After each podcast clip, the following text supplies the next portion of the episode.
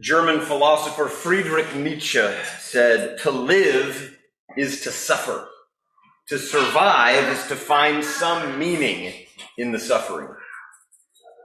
While Nietzsche tragically denied uh, God's existence and died without faith, he may have been onto something here. It is impossible to deny the reality of suffering in the world. The suffering around us, the suffering we ourselves experience, even at times suffering that we may cause others by our own actions. Since the fall of mankind in the Garden of Eden, suffering has marked the human experience. And to find some meaning, some significance in that experience of suffering is a profound pursuit. I contend that the gospel of Jesus Christ is the only thing that truly elevates and redeems our experience of suffering that accomplishes what Nietzsche suggested to find some meaning in our suffering. Today, we're going to look at a passage toward the end of the New Testament book of James. If you have a Bible nearby, you can turn there. I know you have a Bible nearby because I put a bunch of them out. So grab a Bible, turn to the book of James near the end of the New Testament. We're going to look today at a passage near the end of this book for exhortation and encouragement concerning how to deal with the suffering that we will invariably face in this broken world in which we live. So, a little bit of context for James in this passage. This letter is written by uh, James, the brother of Jesus, who became the, the maybe the chief leader or elder in the Jerusalem church that we read about in the book of Acts. Uh, and, and he seems to have been recognized as an apostle after Christ's resurrection, similarly to Paul. Paul acknowledges him as, as one of the apostles, though he was not one of the 12 uh, original uh, disciples during Jesus' earthly ministry. So it, we don't want to confuse this James, who wrote this letter, with the James who was the brother of John, the son of Zebedee, one of the, the 12 disciples throughout the Gospels. Uh, this is a different James. Indeed, the James who grew up as a half brother, as it were, with, with the Lord himself. And uh, James's letter is extremely practical. If you read through the book of James, you find uh, that, that the majority of it is taken up with with uh, sort of the, the lived out shape of the Christian faith, how we carry out the life of faith in the world. For example, James famously says that faith without works is dead. Not at all suggesting that our good works are what save us, but rather that true saving faith will be evidenced by the fruit of good works. Right? That's what James is getting at uh, in, in that passage. And the verses we'll look at today aren't precisely at the end of the letter. So if you'll indulge me a little bit, we've been, we're doing a series called Endings. We're looking at the, last verses of some New Testament books. These are not quite the last verses of the book of James, but they come very near the end, uh, and they seem to me to be a worthwhile reflection for some of my final exhortations uh, and encouragements to you as a congregation before the Lord sends us off all into new seasons and new sheepfolds, as it were. So let me read for us uh, James chapter 5, verses 7 through 11. Verses 7 through 11. Be patient, therefore, brothers, until the coming of the Lord. See how the farmer waits for the precious fruit of the earth being patient about it until it receives the early and the late rains. You also be patient. Establish your hearts, for the coming of the Lord is at hand. Do not grumble against one another, brothers, so that you may not be judged. Behold, the judge is standing at the door. As an example of suffering and patience, brothers, take the prophets who spoke in the name of the Lord. Behold, we consider those blessed who remain steadfast. You have heard of the steadfastness of Job, and you have seen the purpose of the Lord, how the Lord is compassionate and merciful. Join me in a brief prayer of illumination as we study his word together.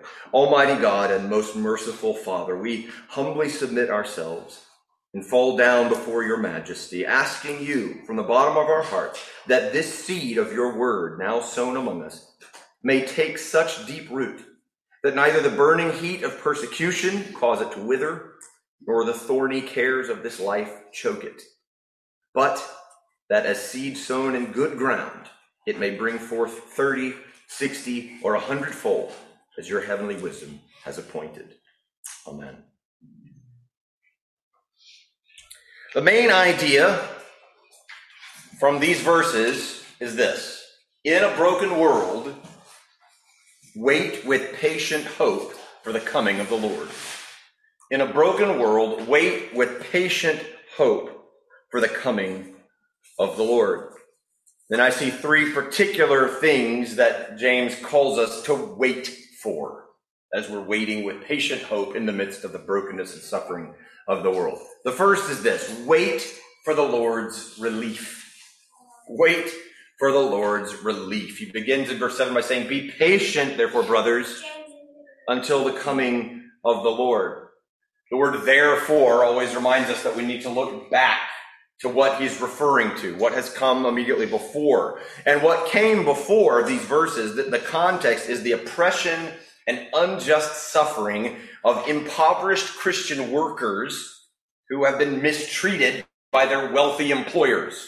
So there's the, the passage that begins chapter 5, verses 1 through 6, are addressing these Christians who are working and being mistreated and not given their fair wages and, and being sort of oppressed by these rich uh, masters and employers. And so he says, Be patient, therefore, right? Until the coming of the Lord. So it's worth noting that in the context of, of their suffering, in the context of their mistreatment, in the context of injustice that they were experiencing, he does not call them to political activism or to social revolution, but to patient hope. Therefore, since you're suffering, since you're being unjustly treated, be patient until the coming of the Lord. He calls them to hope in the future return of Jesus when he ushers in his just and righteous kingdom. So they will have their day in court, so to speak, when the king returns to deliver justice to the wicked and salvation to the righteous. So the first exhortation is in your suffering, even when your suffering is caused directly by the sins of others, by mistreatment and injustice upon you, Wait for the Lord's relief. When the Lord comes, he will bring an end to that injustice and that suffering. Now, you may not be in such a pronounced season of, of, of, suffering or systemic sort of suffering like that, but suffer you will. One way or another, it will come. The world is broken, humanity is fallen, and life outside of Eden is no walk in the park, as I'm sure by now you've come to realize and understand. The apostles instructed uh, uh, the saints in Acts 14 through many tribulations we must enter the kingdom of God. Jesus himself said in John 16 33, In this world you will have trouble, but take heart. I have overcome the world. He doesn't say I'm removing you from the hardship of the world. He says I've overcome it so you can be courageous. You can be strengthened by my presence, by my victory in the midst of the trouble you will face. So part of what it means to find meaning in our suffering is not to seek ways to avoid it. It's not to get really creative about how we can sort of skirt around the difficulties and pain of life in a fallen world. It's embracing the hardships that come into our life with the faithful presence of Jesus and looking forward to his return. And to illustrate the patient hope to which he's calling us, James uses the analogy of a farmer. Look at the second part of verse 7 there. He says, See how the farmer waits for the precious fruit of the earth, being patient about it until it receives the early and the late rains. Now, the early rains would have come in the fall just after the sowing of seed. So there was a season when they would till the ground and sow all the seed and then wait for the rains to come. And then there was a season, that early season of, of uh, the, the early rains, where those rains were extremely important for cultivating those seeds uh, in the earth.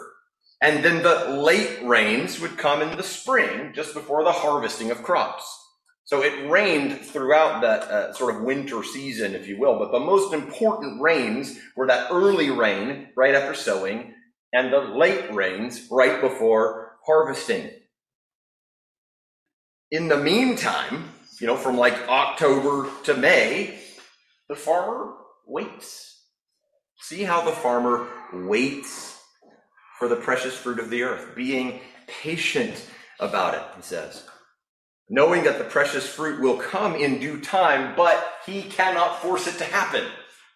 He can't go out there and do crazy stuff to the earth and make the seeds that he's sown grow into something. That is the invisible work that happens beneath the soil that God alone can bring.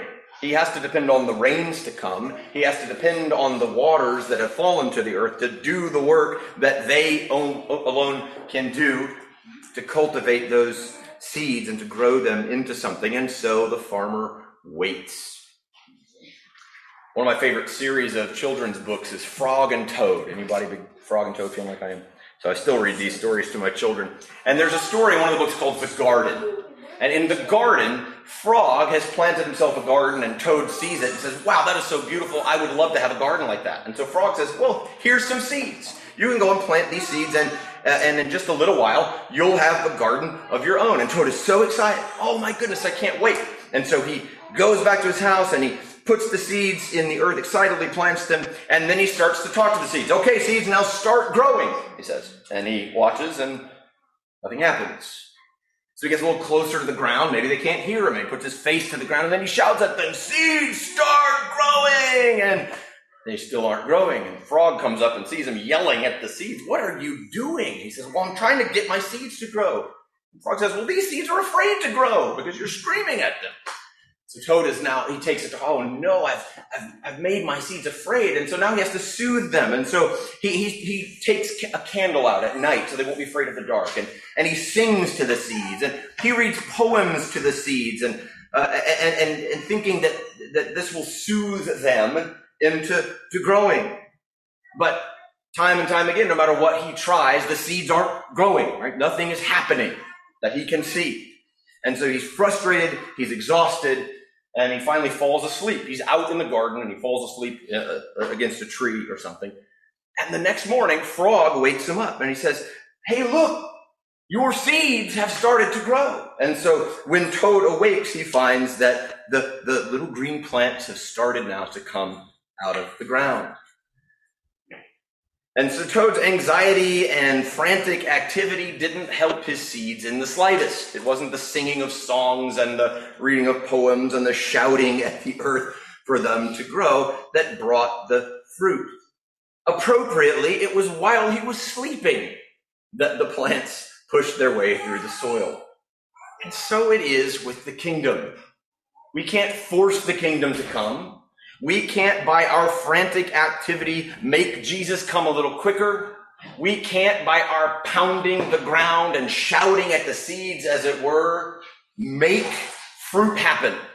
It's the work of God. It's the invisible movement of the Spirit of God beneath the soil, as it were, that causes the growth of His kingdom. And so, in light of that, in, light of the, the, the awareness that we can't force the kingdom to come. We can't hasten Jesus' return by our actions. In light of that, James says, establish your hearts, for the coming of the Lord is at hand. Establish your hearts. Now, that's the Greek word sterizo, which means to strengthen, to make stable. In other words, settle your mind and hearts in confidence at the near return of Christ for these troubles will come to an end in due time. Establish your hearts. There's a, a commentator I read uh, this week who, who says this about this, this instruction to establish your hearts. He says, by heart, James refers to the innermost part of the person, which will be tempted to wither in resignation or strike out in retribution. Instead, the internal compass of a Christian should be set on the due north of the Lord's return, We can be strong internally, not because we have the means to effect our own justice, but because of the imminent coming of the all powerful judge, who is also our Lord. A child abused by a bully on the playground will stand taller when he sees the school's principal approaching.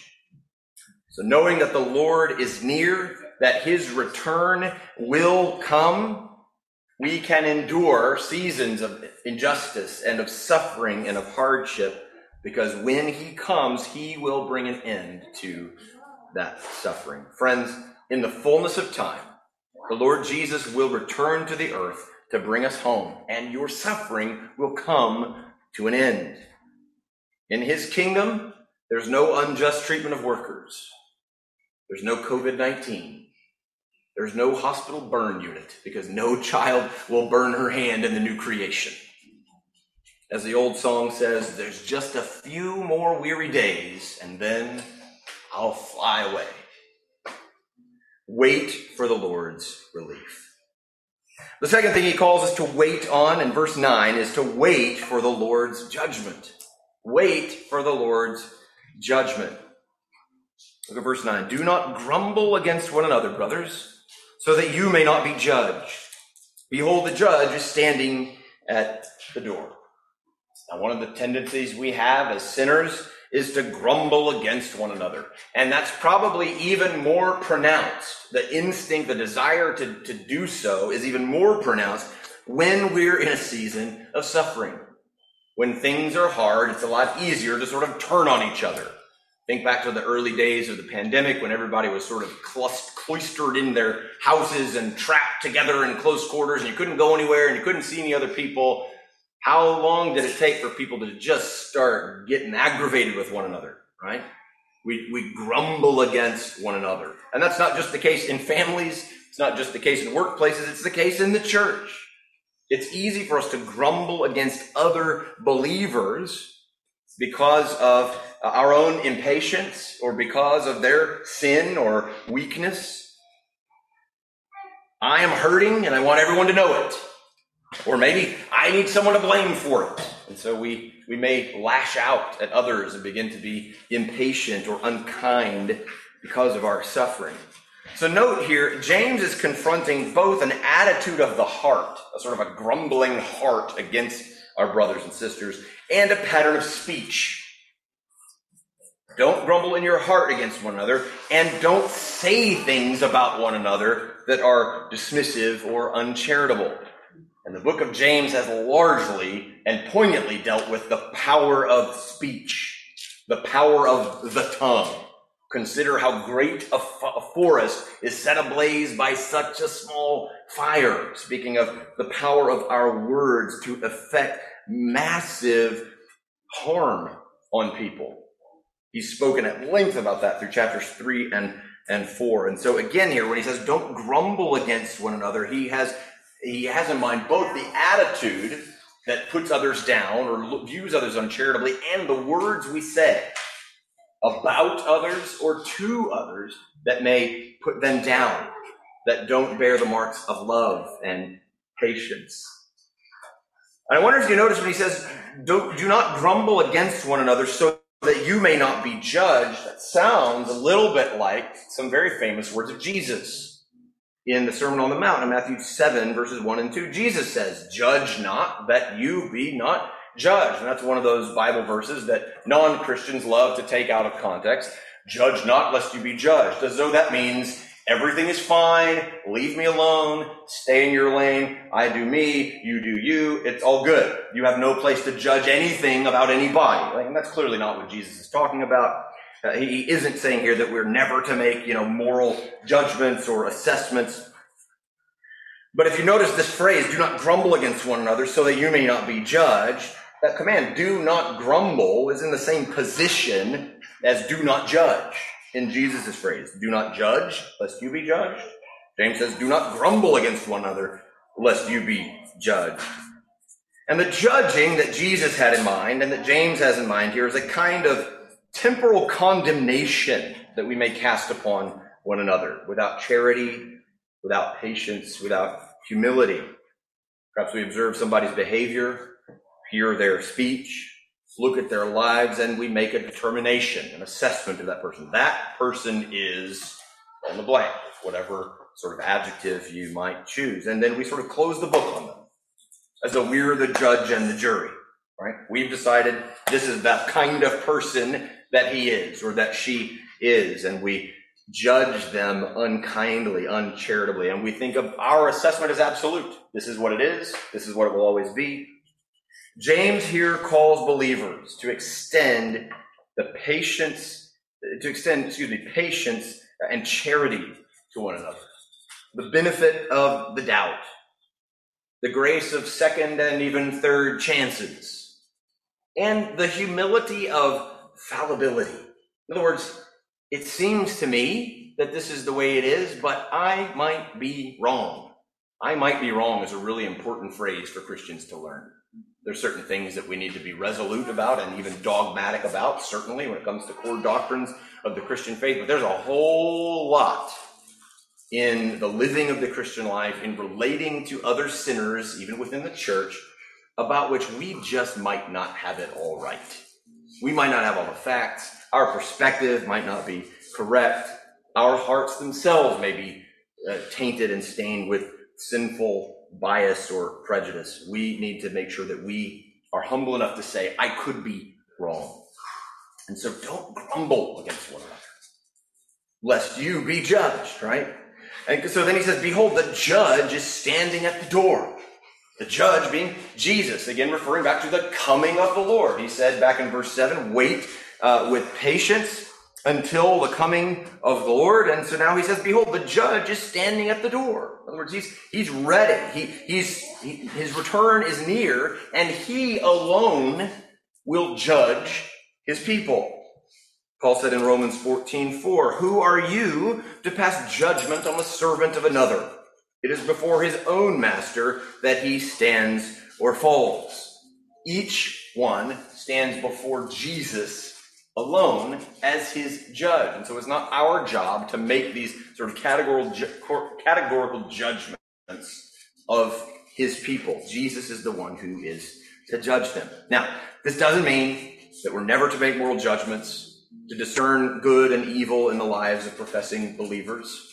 Jesus gave churches the authority to carry out discipline in the cases of those whose lives remain consistently out of step with their profession to know and follow Christ. But in matters of secondary importance, uh, personality clashes, differences of opinion on disputable matters, leave it to the Lord to guide his people and give one another space to think and act differently. In other words, stay in your lane, right? How we speak about one another in a local church and about other Christians in general is of serious importance. I'll give you two particular applications of, of this exhortation. First, when you have a legitimate concern, a disagreement, an offense with a fellow believer, go speak to him or her directly, personally, privately about it. Ask questions. Don't make accusations. Seek peace, not the upper hand. But whatever you do, don't complain to others about that person. Don't spread ill will about that person by making sure that everyone around you knows that you've been hurt by them. Be direct, be humble, be peaceable. This is what the Lord calls us to. This is one application of do not grumble against one another. When you have an issue with a fellow believer, Go to him directly and seek peace. Second, guard your speech about other Christians in public spaces, including, perhaps especially, online. In my estimation, the Christian presence on certain social media platforms is one enormous sustained violation of James 4:11. Brothers, do not slander one another. I don't know if you've spent very much time on Christian Twitter and places like that. It is ugly. People in the name of Christ belittling one another constantly. Take care how you speak about other Christians in public spaces. The Lord is the judge of each of us. Wait patiently for his t- return when he will judge us all according to our deeds and reward each one appropriately. That's his job, not ours. Rich Mullins had a song called Brother's Keeper. It says this I will be my brother's keeper, not the one who judges him. I won't despise him for his weakness. I won't regard him for his strength. I won't take away his freedom. I will help him learn to stand. I will be my brother's keeper. Wait for the Lord's judgment. And the final exhortation comes in verses 10 and 11. Wait for the Lord's blessing. Wait for the Lord's blessing. So, in these last two verses, James gives us two ancient examples of patient hope in the face of suffering the prophets and Job. So, look in verse 10. He says, As an example of suffering and patience, brothers, take the prophets who spoke in the name of the Lord. Behold, we consider those blessed who remained steadfast. Now, it's appropriate that the prophets are put forward as examples of patience in suffering because these dudes were not known for their rosy experiences or their cheery dispositions. Jeremiah is often called the weeping prophet. Hosea was married to a woman who repeatedly harloted herself around town as a prophetic metaphor of the people's unfaithfulness to God. The task of the prophet was almost always to deliver a wildly unpopular message to very powerful people. And we often glamorize the notion of speaking truth to power. But here are men who bluntly told idolatrous kings that they were guilty of treason against God and would incur his just wrath if they didn't repent. These fellows were probably not a lot of fun at dinner parties, I'm guessing. And they weren't very popular in their own day and with the people to whom they ministered, not just the kings, but the people at large. Nobody really wanted to hear this message of repent or be judged. That's not a popular message. People these days don't really warm up to that message too much either.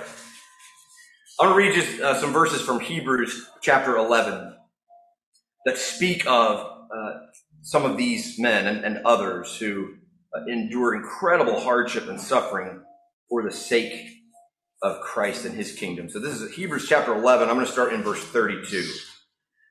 He's been going on, the, the author of Hebrews in, in, chapter 11 is talking about these, all these great examples of faith throughout the, the, the scriptures of how they trusted God, how Abraham went to a place he didn't know because he believed that God was preparing a city and all of these things.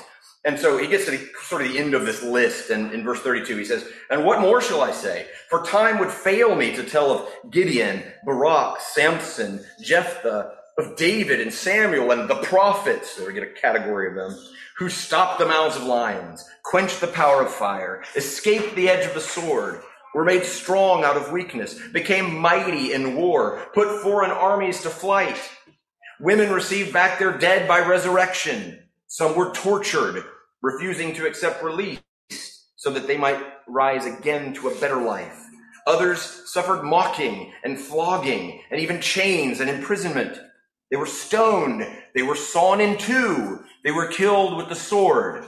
They went about in skins of sheep and goats, destitute, afflicted, mistreated, of whom the world was not worthy, wandering about in deserts and mountains and in dens and caves of the earth. In the face of fierce opposition and terrible suffering, even at times actual martyrdom, the prophets were steadfast in faith. Their hearts were established, to use James's words, and they obeyed God's commands because they were trusting in God's grace to deliver them into a lasting inheritance.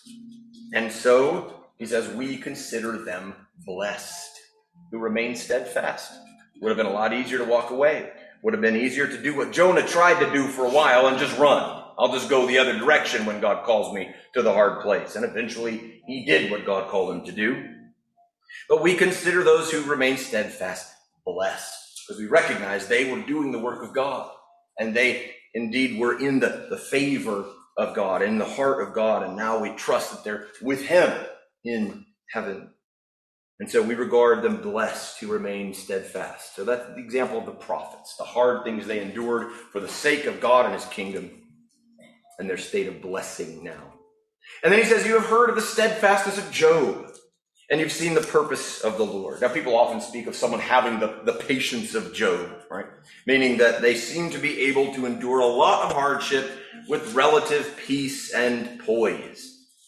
And this is true of Job to a large extent, although he had his moments of sort of bluster and frustration with God, if you read through his book. But I think James's point in bringing up Job is not so much to commend Job per se, but to point us toward God. Look what he says. You, you, you uh, have heard of the steadfastness of Job, and you have seen the purpose of the Lord. How the Lord is compassionate and merciful. The most important truth that we learn from Job's example is that God is merciful and that he has redemptive purposes in the various hardships and trials that we face in this broken world. For those who are in Christ, all of your griefs and miseries are being redeemed. Every tear you shed for sorrow in this life represents a joy beyond imagination that you will experience in the new creation. Because Jesus suffered on the cross in your place, your griefs have taken on a new and eternal significance. This light, momentary affliction, says Paul in 2 Corinthians 4, is preparing for us an eternal weight of glory beyond all comparison. And because Jesus has promised to come again, and consummate his kingdom of true justice and righteousness. We can endure even the deepest sorrows and fiercest suffering in this broken world with patient hope because we know the pain is not the end of the story. Friends, wait for the Lord's relief, wait for the Lord's judgment, wait for the Lord's blessing. And so we will be able to endure the suffering and hardship of this world with patient hope in the Lord's return. I want to conclude today with some song lyrics. This is most of the lyrics to a song called Rise Up, written by Ben Shive, but uh, recorded by Andrew Peterson on his Easter album, Resurrection Letters, Volume 1, which I highly commend to you.